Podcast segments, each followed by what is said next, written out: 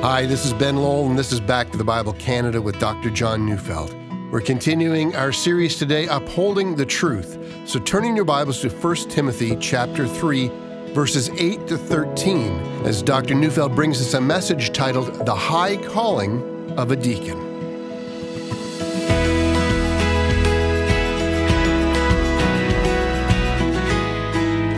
I'm reading 1 Timothy 3 8 to 13. Deacons likewise must be dignified, not double tongued, not addicted to much wine, not greedy for dishonest gain. They must hold the mystery of the faith with a clear conscience, and let them also be tested first, then let them serve as deacons if they prove themselves blameless. Their wives likewise must be dignified, not slanderers, but sober minded, faithful in all things. Let deacons each be the husband of one wife, managing their children and their own households well. For those who serve well as deacons gain a good standing for themselves and also great confidence in the faith that is in Christ Jesus. You know, when I was a younger man, I spent a year working in a restaurant. You know, a good part of what I did involved waiting on tables. I soon found out that people are very particular about their food. You know, they want their meat done just so. There's certain things on the menu they want changed. They want their drinks served at a certain time. Everyone's different. They want their coffee cups or water glasses refilled regularly. And they want someone to ask them how they're doing and to be prepared to make the kind of adjustments that would add to their dining pleasure. No matter how full the restaurant became and how many tables I served, each table still wanted the same level of service as if they were the only ones in the place. I came to realize the task was not only demanding, but humbling. The people at the table, they were the Lord's, and I was the servant. In fact, the, the term deacon simply means servant. To be a deacon is to be a table waiter, to be a table servant. Since we've just been studying the duties and requirements of elders, when we come to the deacons, it's natural to think of them as those believers who serve one rung lower on the ladder than the elders. After all, the elders are the overseeing shepherds, and the deacons, well, they're servants at the table. But if that's how we understand it, we miss the thinking of our Lord. Listen to what Jesus said. He said, But whoever would be great among you must be your servant, and whoever would be first among you must be your slave, even as the Son of Man came, not to be served, but to serve, and to give his life as a ransom for many.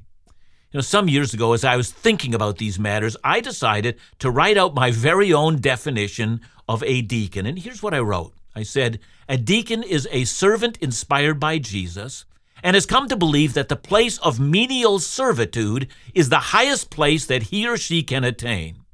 Good deacons are not biding their time waiting to rise to become elders. They feel honored to have stooped to the very position that our Lord and Savior did when he washed his disciples' feet. Deacons who serve well are highly honored by God, for they are the hands and feet of the local church. Their selfless and often unnoticed service runs completely counter to the culture in which we live. When the world tells us to rise to the highest place, deacons have descended to the lowest place.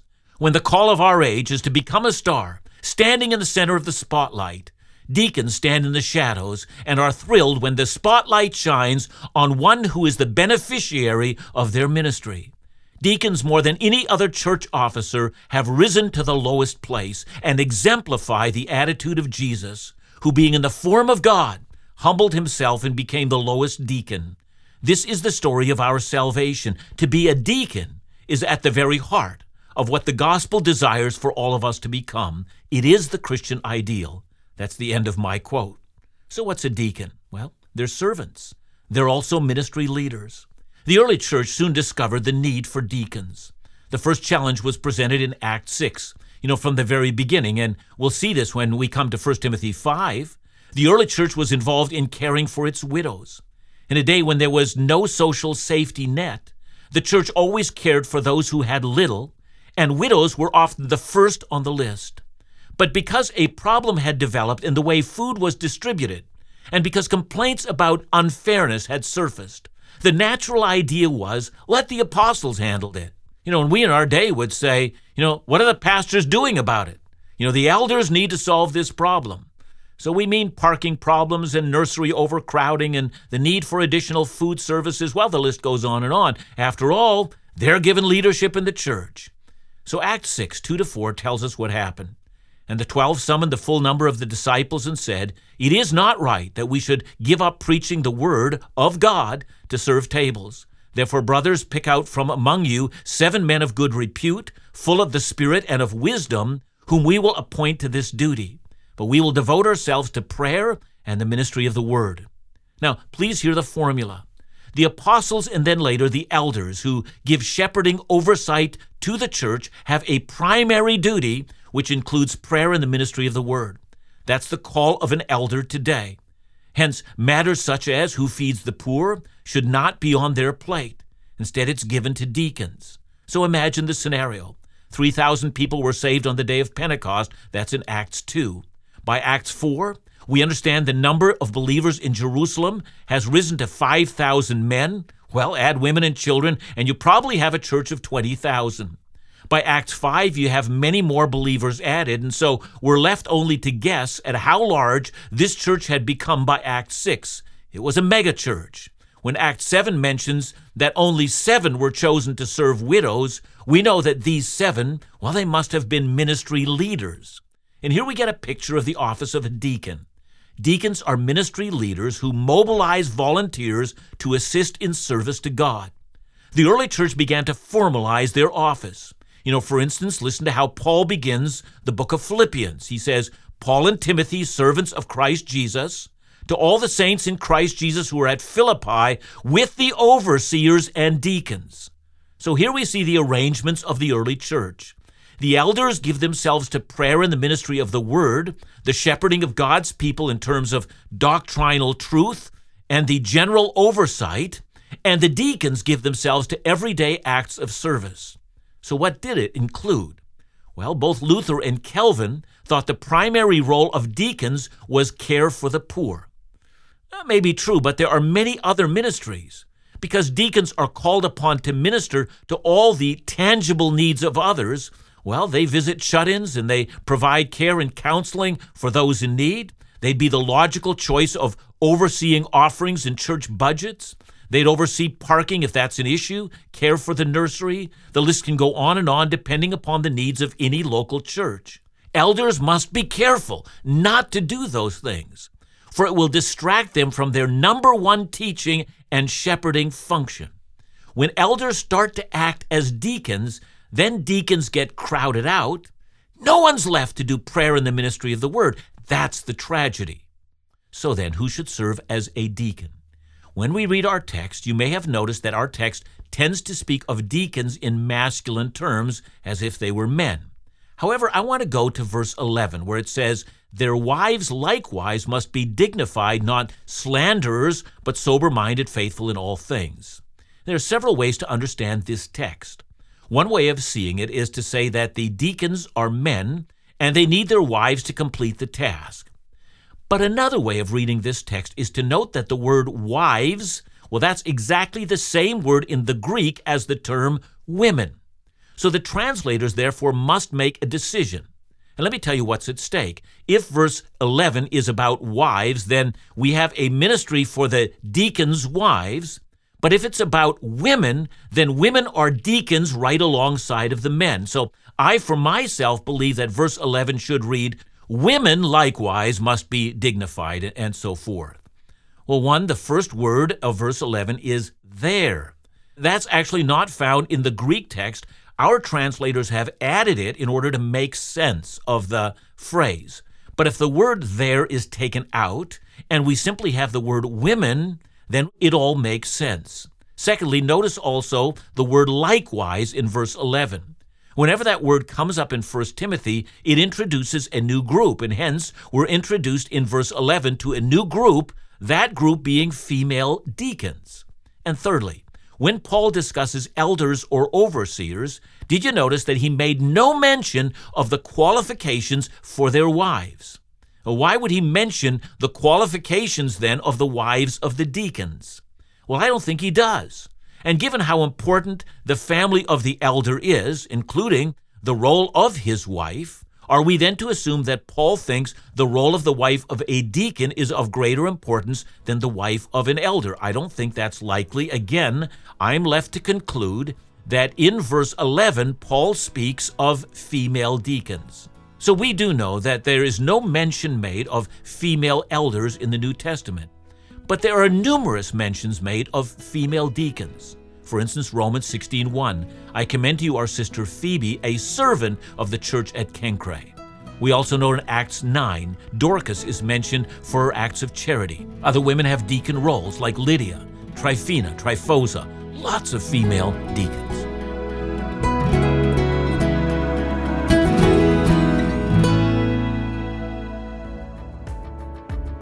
Back to the Bible Canada broadcasts the teaching of the Bible so that people might grow in their understanding of God's infinite grace and the gift of their salvation. Well, this month in churches and around family tables, many will name the gifts received and added to that perhaps a prayer of praise. Thanks be to God for his unspeakable gift. In preparation for a year of gratitude, we invite you to request your free 2022 scripture calendar based on Dr. Neufeld's book, Making the Most of Your Salvation. The calendar includes inspiring images of the cross reflections upon the promises in God's Word, inspirational quotes from Dr. John, and our daily Bible reading plan. Quantities are limited, so to receive your free copy today or to send a gift to support this Bible teaching ministry, call us at 1 800 663 2425 or visit backtothebible.ca.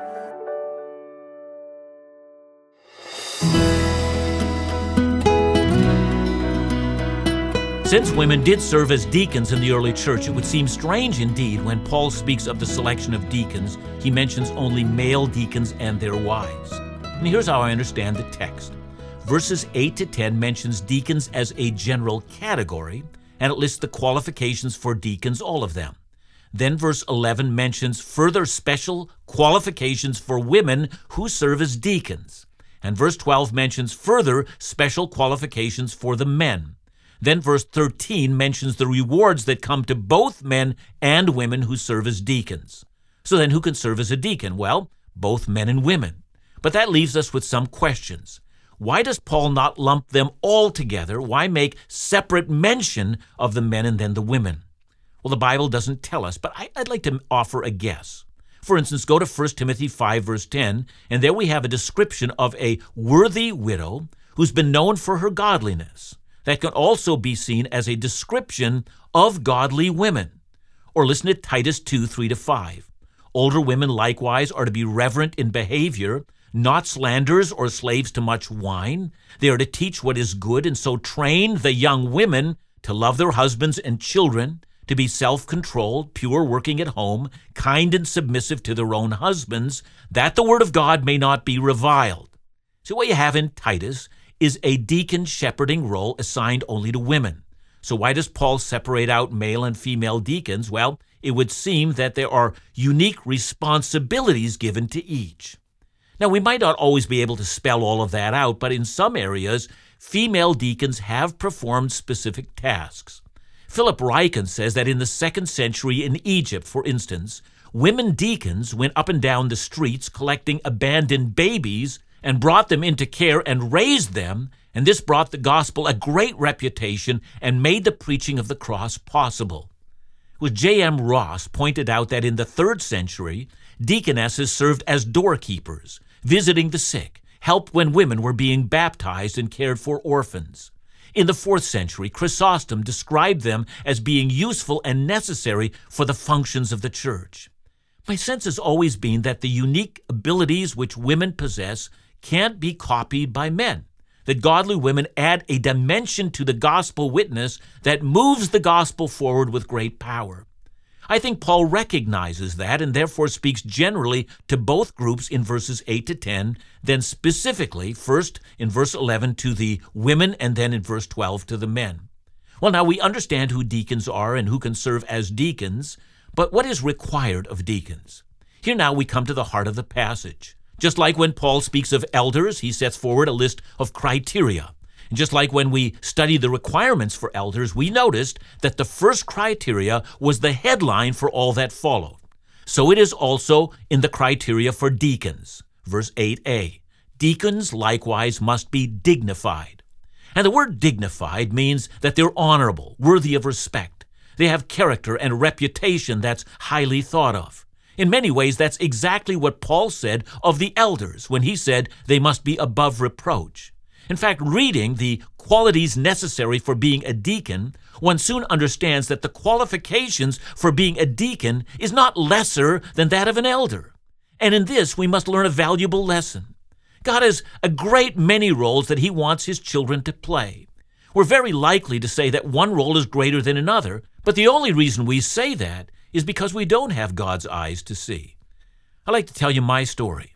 You know, after pastoring a great many years, I took a number of years off. I worked as a full time prof at a Bible college, and I, I remember going to church in those days and watching someone else give the sermon. And at first, uh, that was tough. And then I began to pray for a ministry in the church, and God gave a perfect one. I worked in the nursery.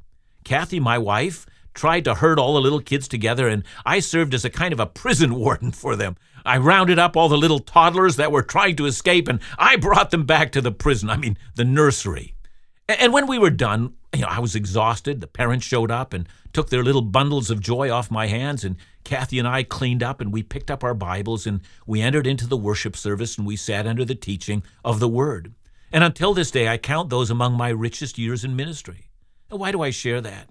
Simply because God hands out the assignments, and we find joy to recognize that God's assignments are never trivial.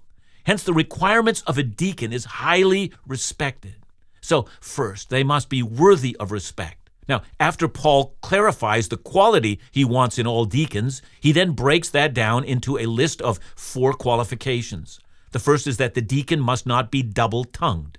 When a deacon speaks, you should be able to take them at their word. They must not say one thing and then say another. They must not be addicted to wine, just like the elders. They must not be greedy for money, just like the elders. Since deacons care for the material needs of others, they might abuse money and steal.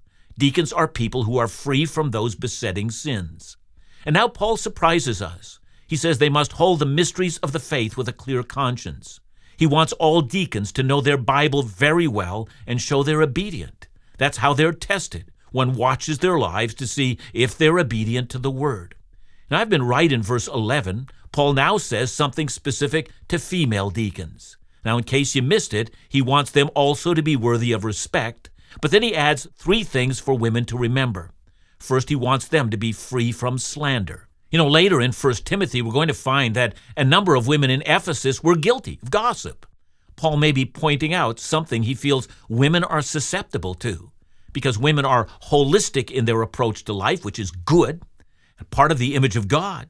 Yet it also comes with a weakness born by the fall.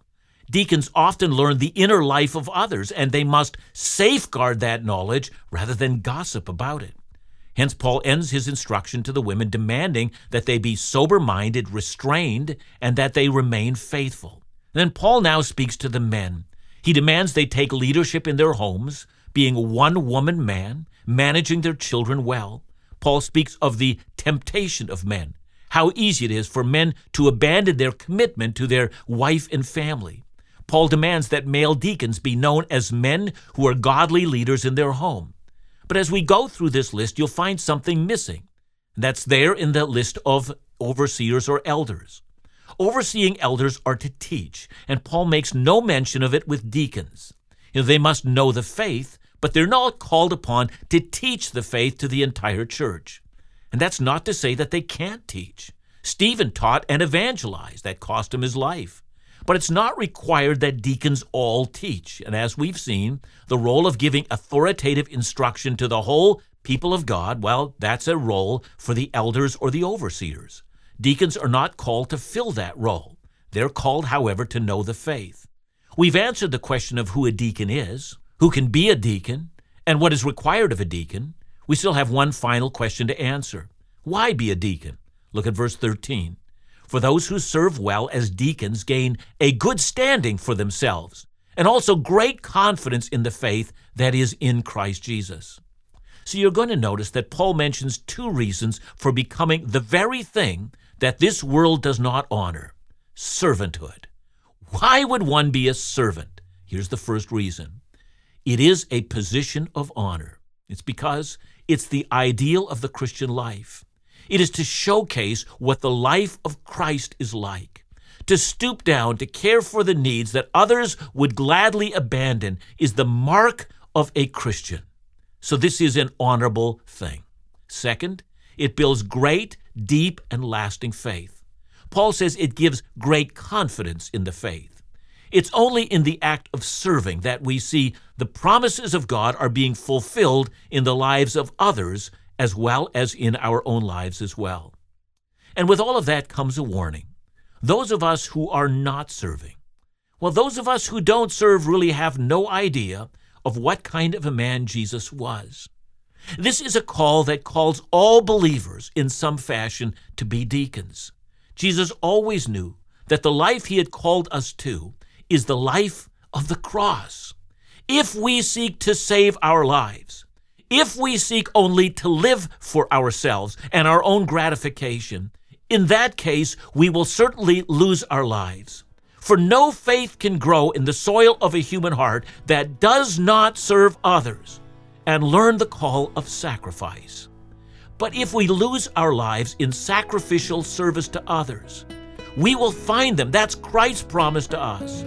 Indeed, it will be the kind of life that goes on forever with great joy.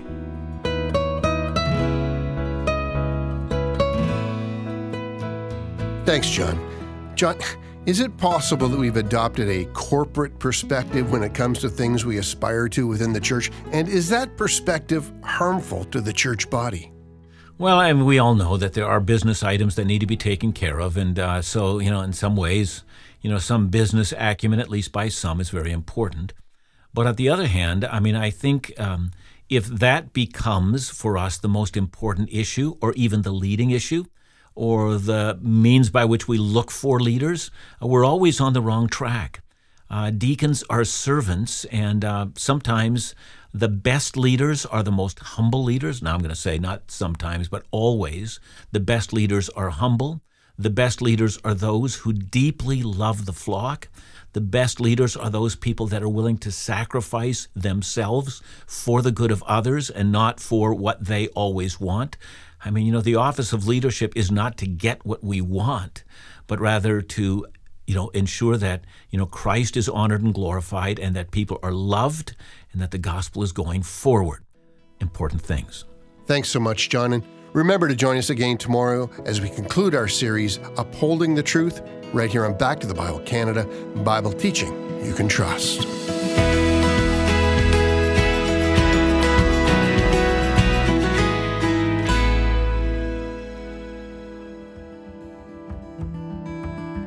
we celebrate Thanksgiving this month, we wanted to make sure to express our gratitude for you, our listeners. Your encouragement, prayers, gifts all mean so much. We're also grateful for your notes, letting us know that Back to the Bible Canada is impacting your daily walk with Christ. Sarah wrote, Dr. John's stories illustrate so clearly how to live out the truths of Scripture. Jordan wrote, Your message was so timely for my heart.